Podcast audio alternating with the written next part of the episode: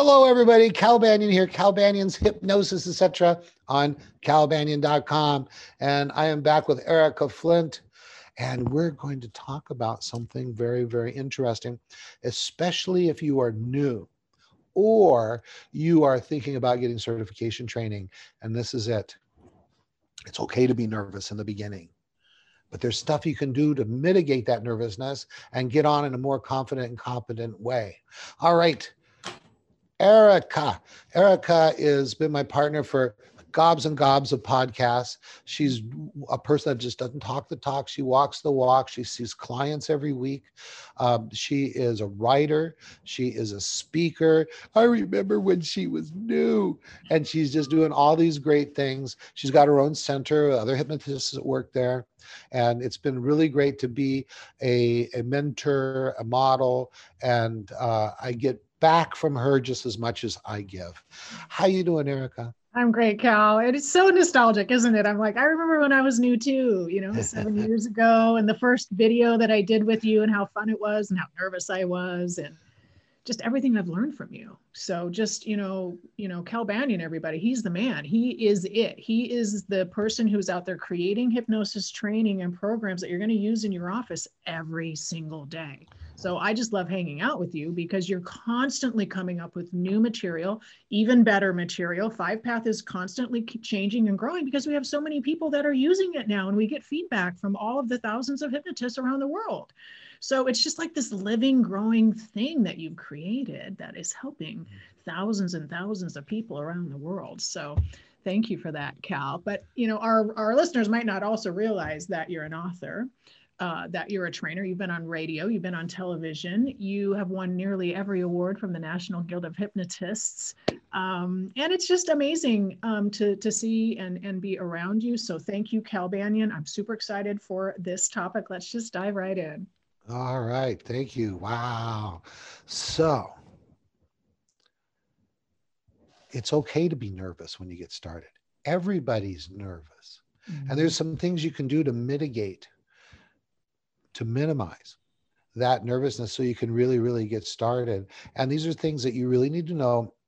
We'll go over some things you really need to know if you're just graduating or if you're thinking about taking a certification course or other program to get trained to seek clients and provide hypnosis services. And I want to start off, I got my little, actually, this talk is going to be based on an article that I've written for the five path uh, Journal, and also a version of it for the National Guild of Hypnotists Journal. And the one that's for the five path Journal is to trainers. And their trainers, it's, it says, hey, you got to let your students know it's okay to be to be nervous and what they can do about it. And the one for the National Guild of Hypnotists is more first person. When I say, look, it's okay. This is what you can do about it. And I think there's some huge misconceptions, and I'm going to see if Erica can add to my list. All right. Misconceptions. That I should feel completely ready to see clients after my certification course. Here's another one. I not, I do not need to do any more study after my class is over. I know everything I need to know. Oh, geez. Here's another one. I do not need to practice my hypnosis skills after I graduate. So what do you think about that, Erica? I practice my hypnosis skills all the time. I still practice them all the time. I, I you know, I mean, I think that, you know, number one thing for me to keep in mind as far as nervousness goes is you care. If you're not nervous at all, then maybe you don't care. So the fact that you're nervous means you love your clients, you care about what you're doing. Um, hypnosis itself is such a rich field. I don't know that we'll ever learn everything. And to me, that's fascinating because, Cal, if I get bored, not a good thing, right? That's right.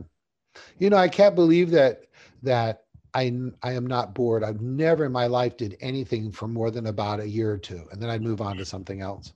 And my wife would go, I wish you'd stick to something. And I go, I will when I find the thing, right? And then I found the thing. And, and I've stuck to it. And another thing is like these podcasts. It's like, if someone would have told me I was going to do over five hundred of these videos, I would have been overwhelmed and never started. I'd say, that's right. crazy. I would, there's nothing you could talk about in hypnosis for five hundred videos, but I do it. And I, and I see that there is no end, that we're going to be continuing to use some great things. All right. So here we go. Some important facts that you need to know. one hundred percent of new hypnotists are nervous and seeing clients. True. one hundred percent. Unless you're like, you know, like Erica said, you don't care, you know, or, or you're some kind of, you've got some kind of psychiatric problem where you think everything you do is perfect. And, and kind of stuff. Okay. So it's normal. You must continue to study your class materials after gra- graduation. Mm-hmm. Now, I'm presuming you go to a good course. Okay. And it has everything you need in there to get started. But, you know, I teach classes all the time, have for, you know, years and years. And I observe in my students that by the third day and fourth day, some of the stuff from the first day is already starting to fall out of their heads. You know, your brain can only process so much. And the, I, one of my favorite sayings is, repetition is the mother of learning. You need to be able to repeat. And in class, there's never enough time for you to read, reread, discuss, implement. It's just not possible. Okay. Um, then you must go beyond knowledge and build skills. That, I don't care if it was a month-long course or a two-year-long course or a bachelor's degree or a master's degree or a PhD, all those helping professionals continue to build their skills and were nervous when they first started. I remember as a study, when I was a, a budding psychologist, I was seeing my first clients at the University of North Dakota Psychology Center, where you'd give free services to um, students.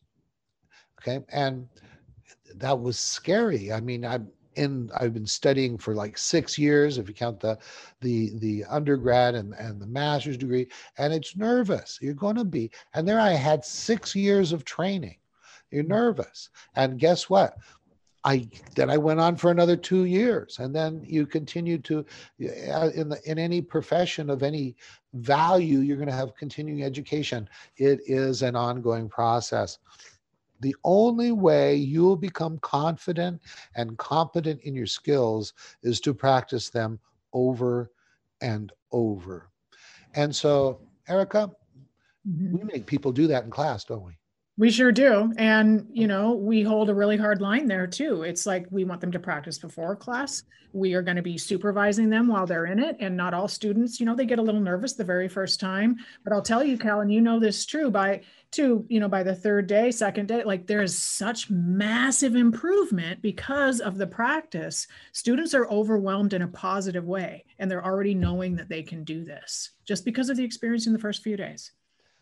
No, it's a class done properly. Mm-hmm. Is like learning a language through immersion. I mean, where you're like, everyone you're going to see this week speaks Spanish, you know? So you're studying Spanish, and you, you can't eat breakfast unless you speak Spanish. You, you don't know where the bathroom is unless you eat, speak Spanish. And it really accelerates things. Mm-hmm. And it's so cool to watch over the day after day, the people just like, wow, you're doing so much better than than a couple days ago. And yeah. the confidence and competence begins to build. And now, they're so impressed with themselves. They're like, I didn't think I could do this.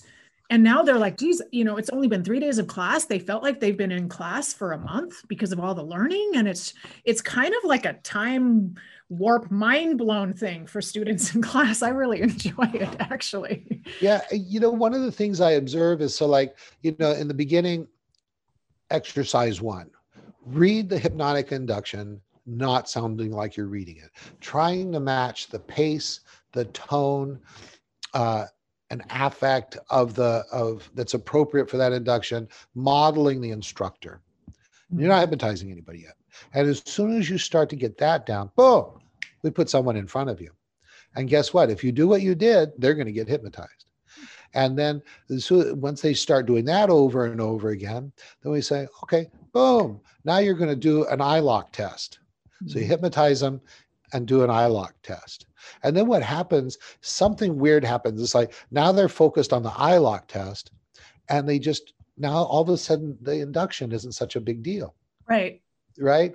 It's just like, it's the doorway they get, they go through to do the eye lock test. And I, it's really what we want them to do. New hypnotists are like, oh, I know, I need to know how to hypnotize someone. Hypnotizing someone's easy. Okay. That's the easy part. Just, it's like, it's like, you know, registering for a class, you've got to fill out the paperwork and then you go to the class. Well, you got to do the induction so you can get on to the rest stuff. Yep. Then the next day we're having them do induction, deepening, eye lock, arm catalepsy. And now they're all like, oh, stressed out about doing the arm catalepsy. And all of a sudden, somehow focusing on the arm catalepsy, it's so easy doing the eye lock, right? And it's like, they're just, we just keep doing it. And we have that coach right on top of them, yeah. right there, coaching, helping. If they make a mistake, boom, we fix it right away, because repetition is the mother of learning. We don't want them to practice incorrectly. Right. right? Good. Tell, tell me a little bit about your experience with that. Um, yeah, I think it's fantastic to be able to watch them in real time. That's really where the effective part is, where they're going to practice. They're going to practice a second time. They're going to practice a third time. So we really get to drill it into them. Um, one thing that I've noticed, Cal, as well, is at the beginning, there's a lot of students who have these what if questions. And I know you have, you've got these what if questions before, but I think it's important to point out that a lot of students, well, what if my client does this? And what if this happens? And what if that happens? And there, you know, that's an okay way to think about things. It's kind of a worst case scenario sort of a thing. But the reason I'm bringing it up is because I get those questions a lot with new graduates, and then I continue working with them. And over time, what tends to happen is now they're reporting to me, oh my gosh, Erica, this is what happened, and this is how I dealt with it, and it was perfectly fine. So they're coming to me with these what if questions, but then after working with clients, it's more of a report. Here's how I dealt with it, Here, and it went just fine. Here's how I addressed it, and it went just fine. So the level of training that our grads are getting through this particular program is much deeper than a very particular specific path. They know what to do when other things come up. Right. Thank you for that, because one of the things we do is we we don't just work on skills, we work on principles. Mm-hmm. Because when the weird stuff comes up, you can't fall back on a skill you don't have. But you can fall back on a understanding of how things work, and then you can adapt to something that is idiosyncratic to that individual or something you haven't experienced before. And one of the things we really focus on in class is, hey, we're going to drill, drill, drill. See, my first job as a trainer was in the military, and I understand the power of drill. Most trainers don't understand the difference between education and training. Education is blah, blah, blah, read, read, read, right? Watch videos, listen to audios, blah, blah, blah. But that means no, you can't learn to play tennis by reading a book. You got to get in the court, right? And hit some balls back and forth. And so you've got to get in there and start doing it. And the exercises that we give people in class are, yes, they're ed- educative. Yes, they are skill building, but we're teaching them how to do the exercises so that they continue to do the exercises at home, because it may be a month or two or three before they see their first clients. And so they need to continue to do that. For example, a music teacher teaches you drills, and you are expected to then go home and do those drills, those scales, those exercises. And, and that's what professionals do, right? Yep. You know, I, um, a lot of people don't like this. They don't like to practice. They really don't. They'll fight it. Um, but I think one of the best things that you can do is record yourself doing an induction and listen to it. And, and if, if you're sitting at home or wherever you're listening to this right now and thinking, I don't want to do that. Well, you're right. Most people don't like to take it to that level, but that's what Cal's talking about here. That's what professionals do. I sat down and did the, rec- I did the five-path induction. At the time it was called something different, um, but recorded it a bunch of times and listened to myself. Yes, it was painful to hear my own voice and some of the mistakes, but that's what we do do, Cal. We do that. We show up. We do our practice. We are in training. I'm in training to become a better hypnotist and a better human every day so that I can show up and serve my clients to a greater degree, because that's what the world needs right now. It really needs people like us stepping up. The world needs more superheroes right now because it seems like it's crumbling. So we all got to step up and do some awesome work, right, Cal? That's right. You know what superheroes do? Superheroes accomplish things, get things done when nobody else can, because they right. have a superpower, right? Yep. And that's the role of the hypnotist. We help people succeed when everything else has failed. All right. So I want, I'm going to go on with this theme of that's what professionals do. And so uh, musicians, mm-hmm. guess what they do? Practice scales, practice songs, record themselves, listen. And that's what professionals do. What do sports people do? They drill, they rehearse, they do it over and over. And, you know, the running drills, jumping drills, all this kind of stuff. That's what professionals do. Actors, actors, what do they do? They rehearse. Guess what? That's really just drills, right? They read the script over and over and over until they can say it and not sound like they're reading the script, right? Yep. That's what they do. And you, you make The the when you're watching a movie, you don't think, wow, she's re, she's reciting her lines so well. What she did was she made those words her own, yeah, as if they originated with her. And that's what we do as hypnotists, as we work with initially scripts, right? And to some degree, we may always do scripts, modifying them as we go, but you've got to make it sound like they are your own words. So um, speakers, they do the same thing. They will say their speeches over and over. Debaters will practice, and you know, it's over and over. That's what professionals do. That's the discipline that makes a professional different from the hobbyist. The hobbyist only basically practices when they're having fun with it, but the professional will drill. And it's very important th- that the training and the instructor that you pick has that mindset. One of the greatest challenges for the National Guild of Hypnotists was we need to graduate confident and competent hypnotists. And the problem, and I've been coaching on them in a long time, is, is you've got to do drills. You've got to do a practice. You can't say, hey, go home and practice this.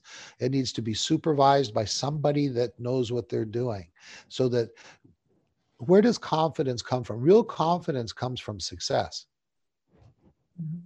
That's a real confidence. So you're sitting there reading your script, and the the the instructor goes, you know that part where you did da da da da? Perfect. Where's your confidence now? Bam, right there. But then they catch some little thing. Okay, they go, okay, this would be right if you did this. Do that for me now. Da da da da da da. Awesome. Keep going. See, that is not being done. And then we say, okay, you go, you graduate. Keep doing that until you can start doing it with clients. And then you will be both confident and competent, right? Right. People don't like to practice something if they're not good at it. It's just, it's just human behavior. I don't like practicing things that I'm not good at. I want to be good immediately, of course. So, you know, the instruction to go practice something when we feel like it's clunky, when we feel like we're not super good at it, the brain is really resistant to doing that, right? Because it feels clunky. It doesn't feel good. We don't feel very good at it, but it's exactly what we have to do. And so that's what professionals need to do. And that practice is just, there's no way around it. Yeah. I think of the teenager or the child goes, oh, I'm just no good at this. And then they quit, right? Oh, good. You've been doing it for three and a half minutes now. And you're comparing yourself to this person who's got ten thousand hours That's right. of, of practice and coaching and all that kind of thing. So I want to just create the mindset out there. It's normal to be nervous. Everybody who's going to be any good is. When I first started this profession, the training I had was woefully inadequate, but I just made up my mind that I was going to do it. It was entertaining. It was fun. I wound up buying a whole bunch of videos, which I studied and studied. And then because of my background, when you're in graduate school, what you learn is how to learn and how to become a master of anything. Okay. And so that's what I did. The, the actual practice time in class was one hour w- shared with a practice partner, unsupervised. It was terrible. We had seventeen people in the class. Only two of them actually tried to have an office, and only one of them succeeded, me. Okay, and it was because of my background in education, my background in the military to know how to drill, and just my undying desire to do this, and that got me through. And so what I want to do with my students is do that. Here are some practice, exercise one, exercise two, exercise three, four, five, six. They need to be relevant to what they're actually going to do with clients, and they need to drill, be supervised to do it, and then say, good, we've reached this level of confidence and competence. Three days from now, it's going to be down here. Yeah. You need to continue to do this so that you can go up, not down. Have the discipline. The, the people who go out for the track team, guess what? They're getting up in the morning and they're hitting the street and they're putting the miles in. They, yeah. they, they don't just run for the competition. That's how you become a professional, and it is worth it. Yeah. Is it worth it? Oh, it's wor- way more than worth it, Cal. It's it's a million times better than I ever thought it would be. Tell it, them why it's worth it. Well, first of all, at the end of the day, every single day, I get to feel good because I've helped people lead better lives. I get emails, I get cards, I get notifications from people uh, telling me how much how much better they're feeling. I get the same thing from students saying how they've helped other people. Um, and then for me, for myself, I use self-hypnosis every day. I use Seventh Path every day. My life is, is rich. I allow myself to feel the negative feelings and move through them quickly so that I can experience the richness of and the benefit of the beauty and the glory of this life that we're all supposed to be experiencing, right? So I get to live this. I, it's just like beyond my wildest dreams. It's fantastic.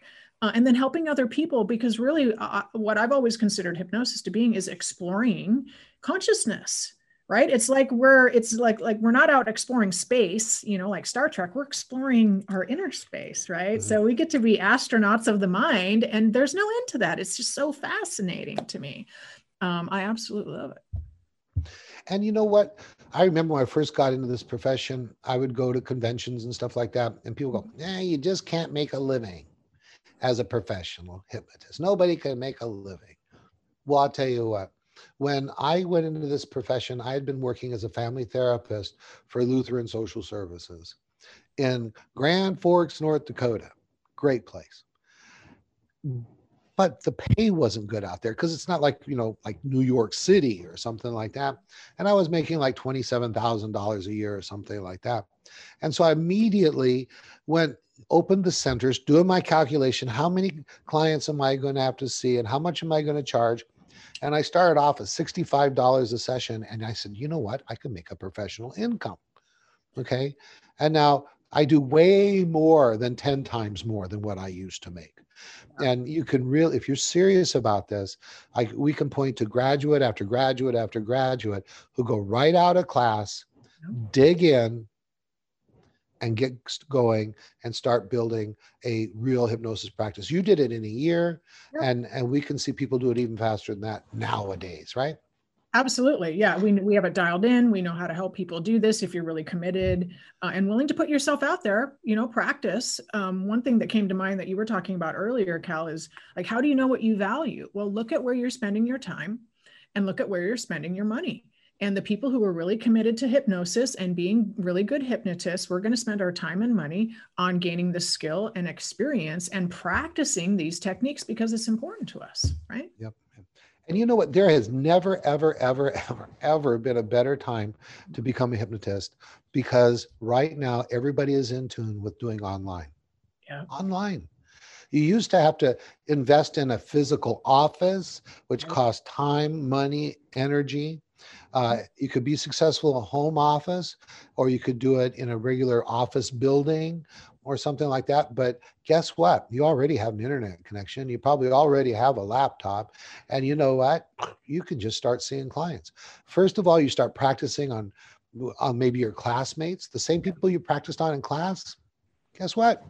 You practice. As a matter of fact, in the hybrid classes that we do at our center, we have some classes on site, some classes some students on site, some off site, and they rotate. Sometimes they're practicing with someone in mm-hmm. face to face, and sometimes they're practicing with someone online. And so that gives them the perfect background, right? To mm-hmm. then, after they graduate, to keep practicing with their with their classmates or anybody else online. And then that's the perfect segue into seeing clients online.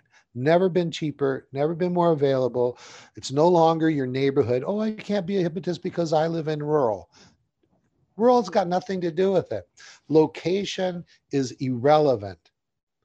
What's important now is that you have an internet connection, which you probably already do, and you have somebody you want to do something with. Yeah. The same language, maybe the same time zone. That's about all there is for, or not same time zone, but you can work it out. Like I might be seeing someone in Indonesia in the morning, but for them it's evening. In fact, mm-hmm. right now I'm seeing someone in Asia, and that's exactly it. She's in the evening, and she's in that that time zone of Japan, Philippines, Singapore, that kind of stuff. So I mean, it's just, it's never, never. Back in the day when I was getting started, I had to walk three miles to three feet of snow just to get to my office, which is almost completely true because it was in Minnesota. In Minnesota. But anyway, all right, I'm babbling on. You can tell that Eric and I are still very excited about this after, I mean, gosh, we will do a billion sessions. A billion. Yeah, let's do it for sure. But the other reason, Cal, that, that people are more open to it, I mean, we do have a pandemic. People are turning more toward alternative therapies. Their eyes are being open. They're like, I can't trust certain things I used to trust anymore. Like I used to be able to trust my having a job. I used to be able to trust going out to dinner, and they're like kind of all whacked out now because of the pandemic, and they're really searching for new and alternative things. So um, more and more students are coming to want to be trained because they're seeing this too. And more and more other clients and humans are out there searching for alternative therapies that are going to give them immediate results. So I think there's more than just kind of our side and more than just the hypnotist side of it. I think the world is changing too, to allow for a lot more hypnosis to take place. Yeah, our profession has been pandemic proof. Yes. Uh, the pandemic, you know, that's like uh, all the terrible things that the pandemic has been. Human beings are amazing. We can usually find an upside. And the upside is that it forced a lot of people online. They've gotten used to it, and now they're going to want it and demand it. Yeah. Okay. All right, wrap it up. All right, everyone, thank you for listening and watching today. My name is Erica Flint. It is my great honor and pleasure to be here serving you, answering your questions about hypnosis. I love you very, very much. This is a caring, healing profession. And if you got something out of this today, I hope that you join Cal and I in one of our upcoming courses. You can find me at cascade hypnosis training dot com. I have classes coming up in January twenty twenty-one and April twenty twenty-one. And I hope to see you there. Bye for now. Awesome. Thank you for helping me out, Erica. And to the rest of you, Cal Banyan dot com. All my training is listed there. It was, it will be for so long as I'm training this. We're right now putting together a schedule for twenty twenty-one. But if you're watching this in twenty twenty-five or whenever, that's where you'll go to find out the schedule and the latest good stuff.